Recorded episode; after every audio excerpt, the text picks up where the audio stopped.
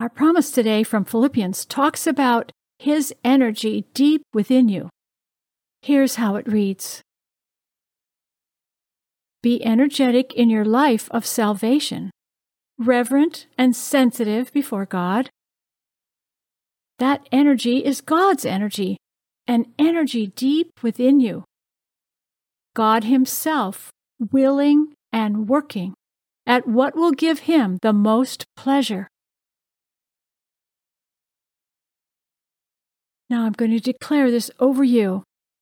You have God's energy, an energy that's deep within you. God Himself willing and working at what will give Him the most pleasure. You are energetic in your life of salvation you're reverent and sensitive before God. Now, you can declare this over yourself as often as you like, and this is what it might sound like. I have God's energy, an energy deep inside me.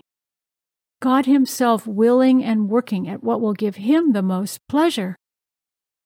I am energetic in my life of salvation, reverent and sensitive before God. Amen.